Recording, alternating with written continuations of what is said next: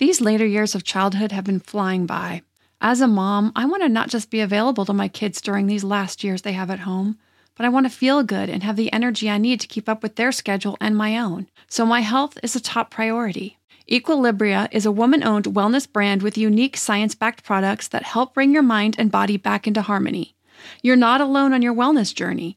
Every customer gets one on one support to help you meet your goals. EQ's Daily Women's Microbiome Defense is a three in one capsule that supports your digestive health and promotes gut barrier protection.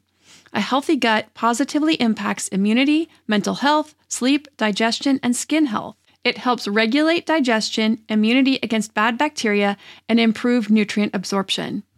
The gut has been called the second brain because it contains more than 100 million nerve cells. It is a vitally important piece to our overall health, both physical and mental. So, to make sure my gut is working at its potential, I started taking EQ's Daily Women's Microbiome Defense to improve my digestion and nutrition absorption, boost my overall immune health, and help with sleep and stress as a bonus. Head to myeq.com and use code PARENTING for 15% off Equilibria's microbiome defense and much more. That's myeq.com and use code PARENTING at checkout for 15% off site wide today. The future is a hefty responsibility and not one that we take lightly, but then taking things lightly has never been what Hefty is about. That's why we've created the Hefty Renew program that turns hard to recycle plastics into valuable resources like park benches and building materials. To participate, simply fill up an orange Hefty Renew bag with accepted items, tie it up, and drop it in with your regular recycling. That's it, it's that easy. It's time to rethink recycling with Renew. Particular valued resources may vary by geography. More info available at heftyrenew.com. Welcome to the Your Village podcast, Parenting Beyond Discipline. Your Village is the most comprehensive site for evidence based parenting classes available on demand at yourvillageonline.com. Our 50 plus classes give parents the foundation, steps, and tools for creating strong, healthy relationships with their children, resulting in responsible, cooperative, happy, and successful children and families. My goal is to help parents support their children in finding and reaching their own unique potential. The podcast is a place to learn about all things parenting and get your questions answered. I'm your village founder and your host, Erin Royer. This week I'm answering two questions. The first from a mom wondering how to handle her toddler, who insists on being called by the name of any given character that she's pretending to be that day and can get upset if her wishes are not followed. The second question is from a mom whose infant was sleeping through the night and suddenly stopped. Now, also, I just finished my half Ironman distance race last weekend that I think I've mentioned on the podcast. If not, my bad. I did a half Ironman distance race last weekend, and I do get emails asking about my athletic pursuits, but since there may be a vast majority who are not really interested in hearing about my adventures, I'm going to cover the details about the race at the end of the episode. So, for those who are curious, they can learn more, and those who aren't can just get the parenting information that they're looking for and not have to forward through my story first. So, the first question from Ashley, who wrote and said, Hi, my daughter is almost three, and for the past few weeks she insists on being called by the name of whichever character she is pretending to be. This is constant. She cries when going to preschool because she will be called by her name. I have been playing along at home, but now I'm worried that it may be becoming obsessive. Today, when she woke up from her nap, the first thing she said was, I'm Daniel Tiger. How should her dad and I handle this? Thank you. Now, this is so amazing that she has such a great imagination. So, first, I'm going to discuss imagination, its importance, the development, and the benefits to a strong imagination, and then answer the question specifically about how to handle this situation. Imagination is the ability to form new ideas, images, and or concepts that are not actually present to what we call the five traditionally recognized methods of perception, otherwise known as the five senses. Imagination is used in problem solving, goal setting, and creative pursuits. We notice imagination starting to emerge around two years of age, along with expressive language. and it's indicative of cognitive growth. The beginning of imagination is dependent upon symbolic thinking, which is the ability to pretend that one object is another object entirely, like a banana for a telephone or a book as a hat. The way we witness children's imaginations at work is through play.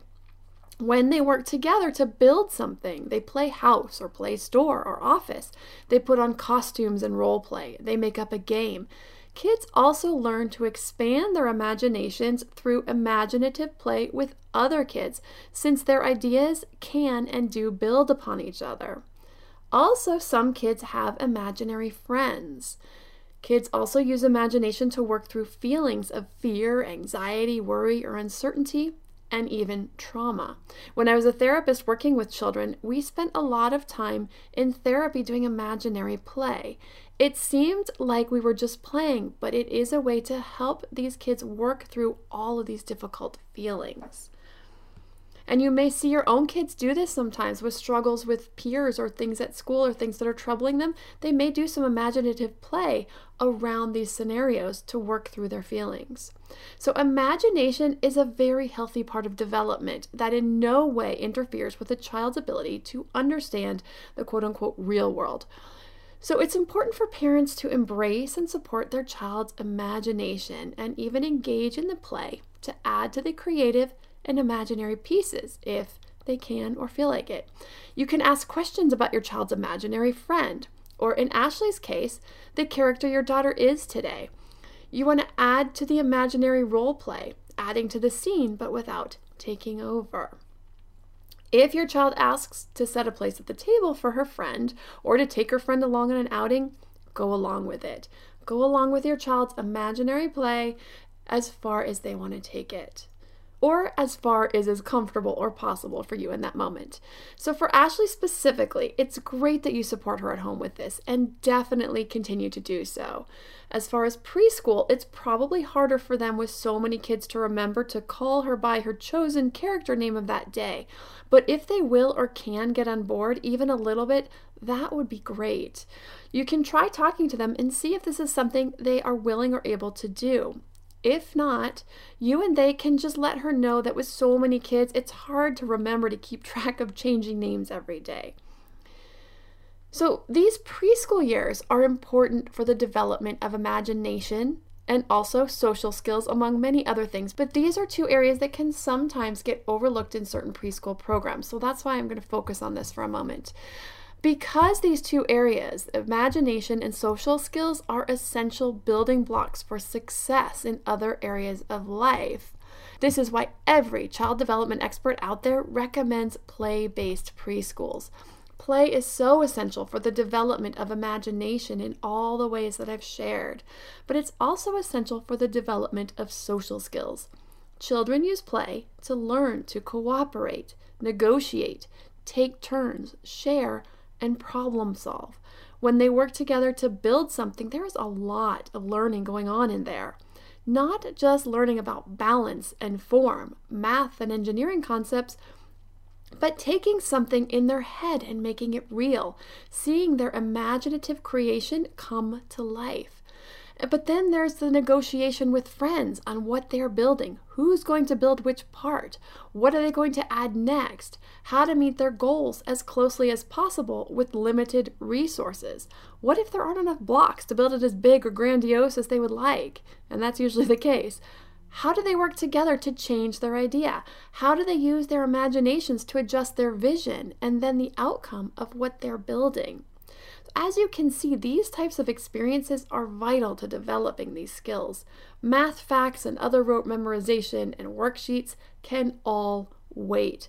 This is what's really important the imagination, the building social skills, connecting with friends, learning to negotiate and problem solve are the things that they need to be working on in preschool.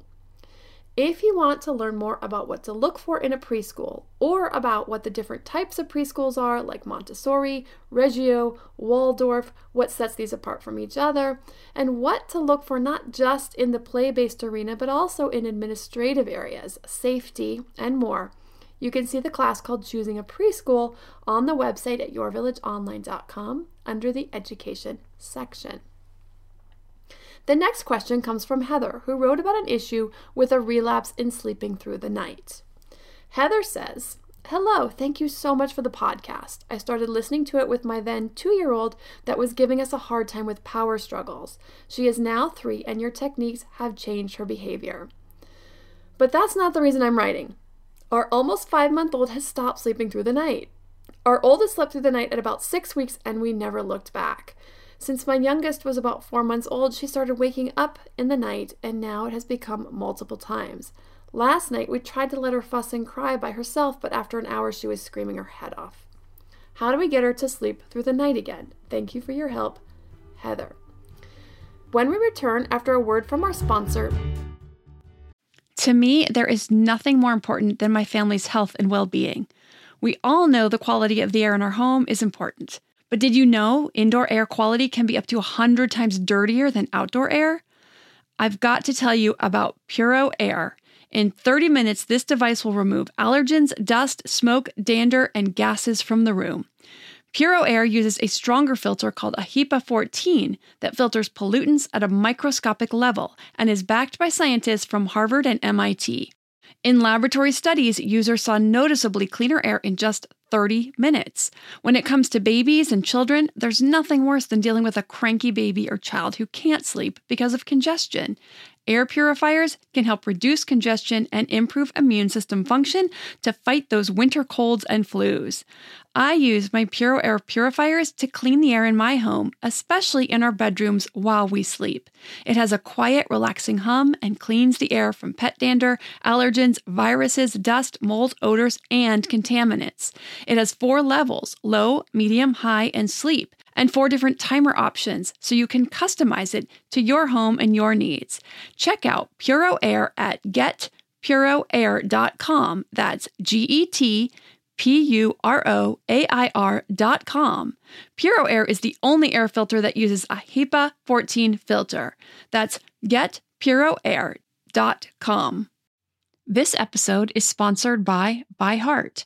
ByHeart is an infant nutrition company whose mission is simple make the best formula in the world. Using the latest in breast milk science, ByHeart created a clinically proven, easy to digest infant formula that's made with organic, grass fed whole milk, certified clean ingredients, and features a patented protein blend that gets closest to breast milk. Our blend includes the most abundant protein found in breast milk, alpha lac, as well as lactoferrin, the number one protein found in colostrum, along with broken down, partially hydrolyzed proteins. ByHeart is an easy to digest formula in addition to its patented protein blend, our formula includes prebiotics and an 80 20 whey to casein ratio, like in early breast milk, which is tailor made for a newborn's digestive system. ByHeart is the only US made infant formula to use organic, grass fed whole milk, not skim. Curious about ByHeart? Redeem your welcome offer at byheart.com slash podcast with the code parenting for a limited time. Additional terms and conditions apply. Now that we're back from the break, I'm going to go ahead and answer Heather's question about her baby who has stopped sleeping through the night. So, Heather, this could be two things a sleep association problem or a physical discomfort. So, the first thing that came to my mind to consider is if she's potentially having a teething issue. Now, four to five months is a little on the early side. Usually, the first teeth come in six to eight months, but this is not unheard of. So, is she drooling a lot? Do you see redness in the gums?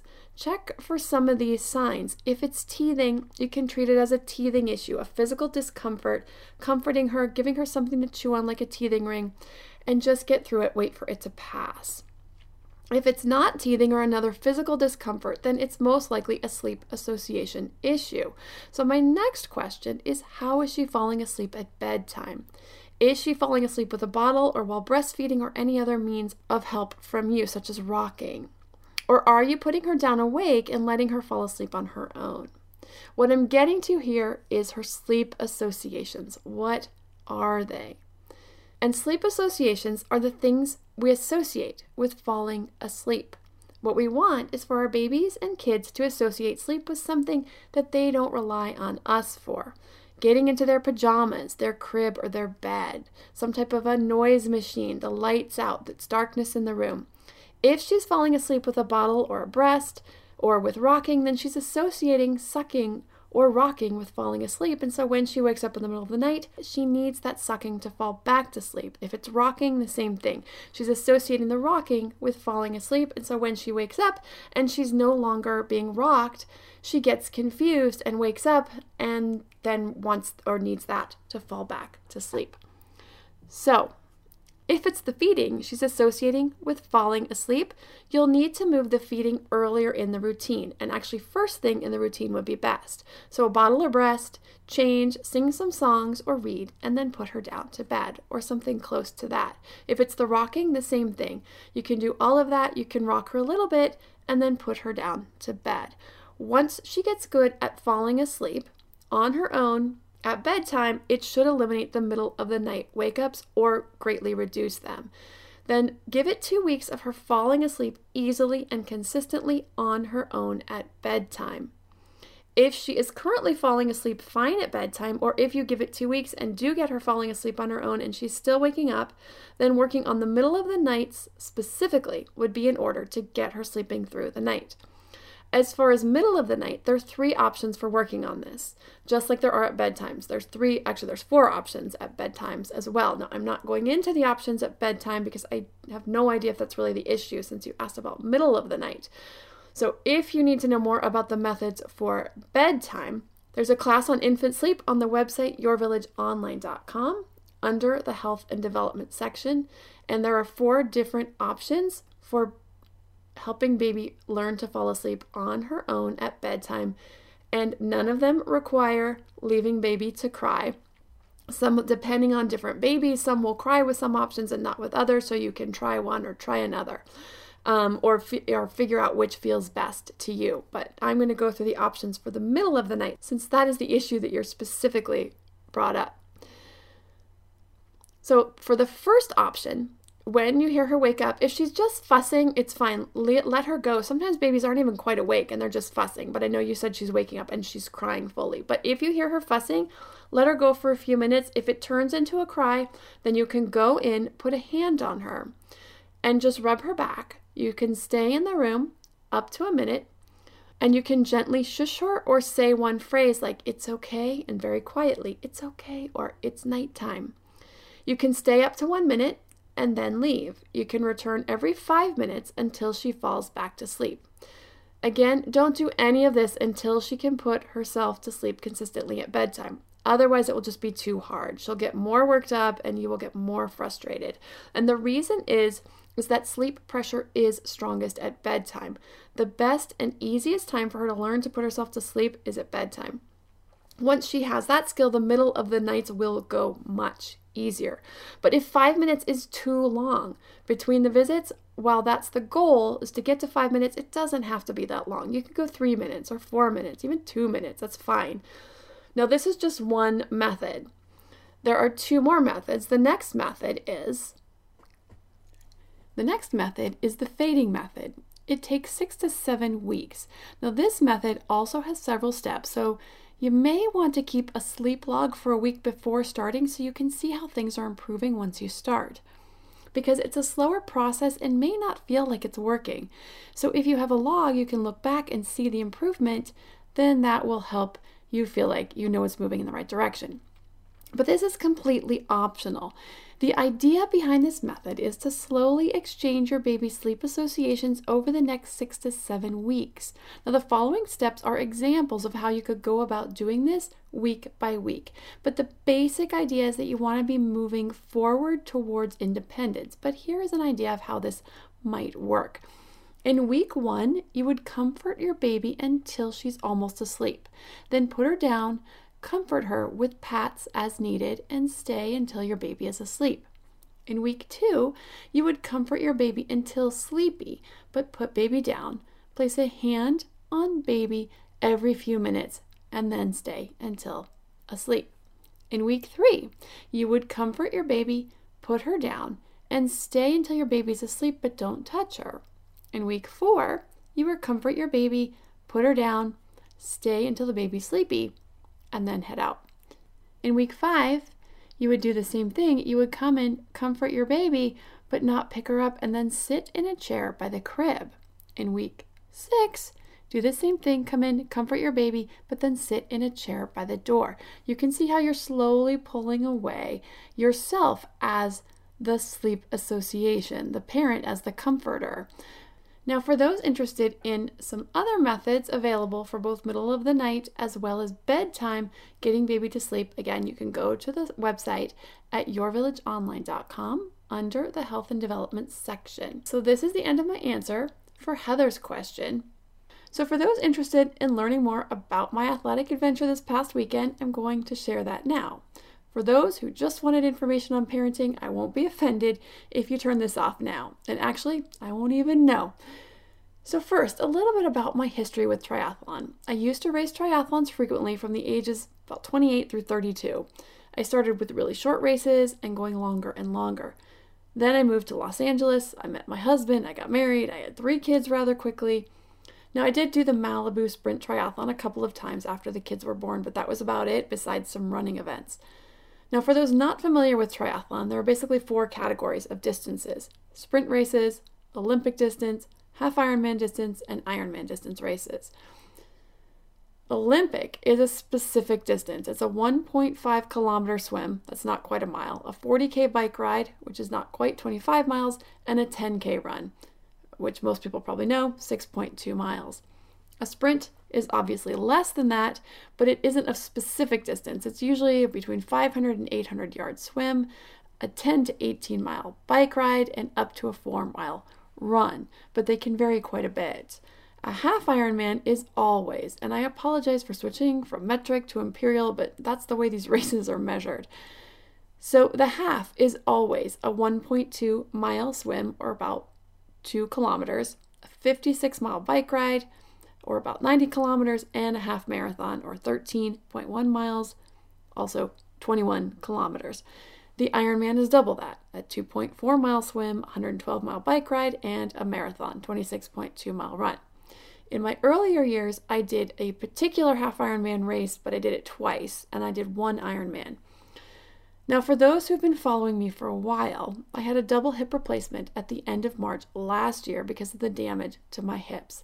I was told not to run to preserve my hips. That's the old ones, not the new ones. So I changed to swimming, but it didn't help. They kept swelling up more and more often. So I decided it was time to get them replaced. I was done spending four days a week hobbling around.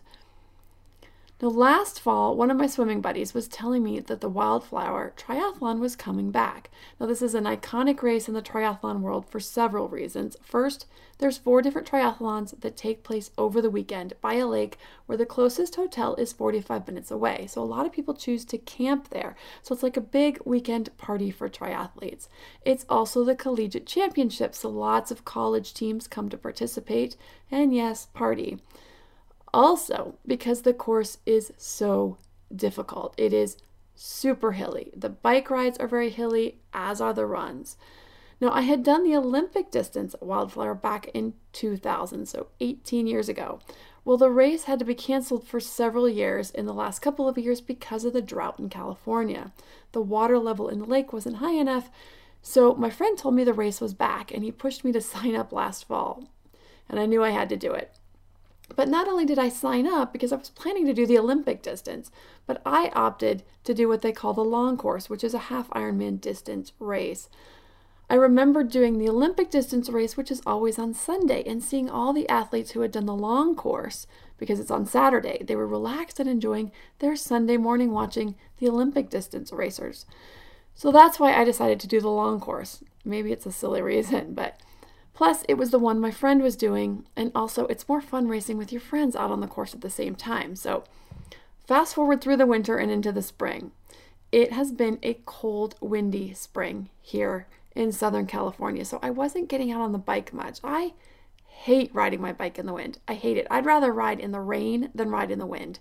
Hate it.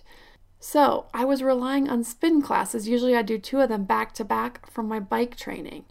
My running wasn't going well at all. Every time I tried, it hurt my soft tissue, the tendons, the ligaments in my legs for days afterwards. I just wasn't ready. I wasn't healed. So I stopped trying to run at all and just let it heal. because training when you aren't quite ready is really counterproductive. Three weeks before the race, my training buddies and I went up to ride the race course. It was almost 56 miles of pure torture.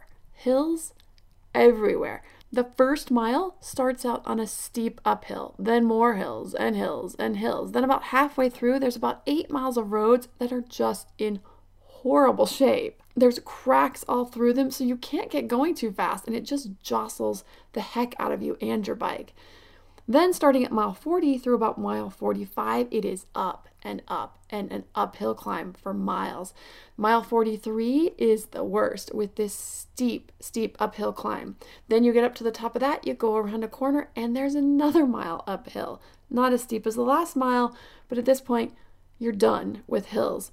Then big ups and big downs all the way back to the end. At mile 48, I wanted to get off my bike, throw it on the side of the road, and just sit there and wait for my friends. I wanted to tell them to just finish the ride, get the car, and come back and get me on their way out. But I kept going, mile after mile, through the rest of the hills to finish the 56 mile ride. I got back to the parking lot and I couldn't even get off my bike. I thought I was going to fall over. My feet were killing me. I had to remove my front tire on my bike so I could get it down lower so I could actually step over the bar and get off. And then I just left it sitting there in the parking lot. I walked over to the car and I sat down. I was done. I told them I couldn't do the race. I said I couldn't imagine running one mile, let alone 13 after that ride. But they tried talking me into it, but I said no, I'd have to change my entry to the Olympic race. I was not ready to do a half. I hadn't even been able to train for the running part at all. But they said that I could do it. I really doubted myself. And my friend David told me what to do for the run to just get out and start running two to three miles a day every day. So I followed his advice I, and I ended up getting myself up to eight miles within the next two weeks and decided to go ahead and go for it. So race morning comes and my swim is terrible and I'm in the best swimming shape of my life, but I just can't sight worth a darn. I am not used to it. I have no practice with that anymore when all you do is swim in the pool back and forth and you're used to that nice black line on the bottom, you don't do so well in open water. So I ended up swimming all over the place, way farther than I needed to. I was so happy to get out on the bike, and I did a really nice job pacing myself throughout the entire ride, which took me over four hours because the lovely road conditions and all the hills. I then get back, and I actually felt great starting out on the run.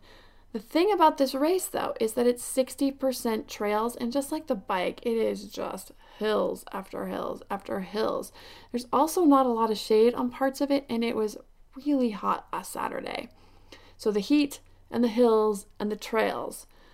I was making good time up until about mile four, and then I had to start walking a lot with the heat and the hills and the rocks and the uneven trails.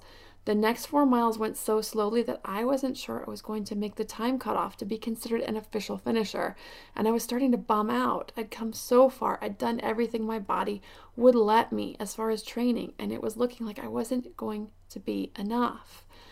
When the trail finally flattened out a bit again, I started running. Mile 8 and 9 were looking like if I kept running, I could possibly make the cutoff. By mile 10, I had made up a bunch of time and I knew I was going to make it. As I came up the last mile, I saw a guy walking, and a lot of people were walking at this point. A lot of people were walking through this almost this entire run, actually. I didn't recognize him by his clothes or from behind, and had a hat on, but I recognized the Ironman tattoo on his calf. It was my training buddy, Robert. Robert, I said as I ran up to him.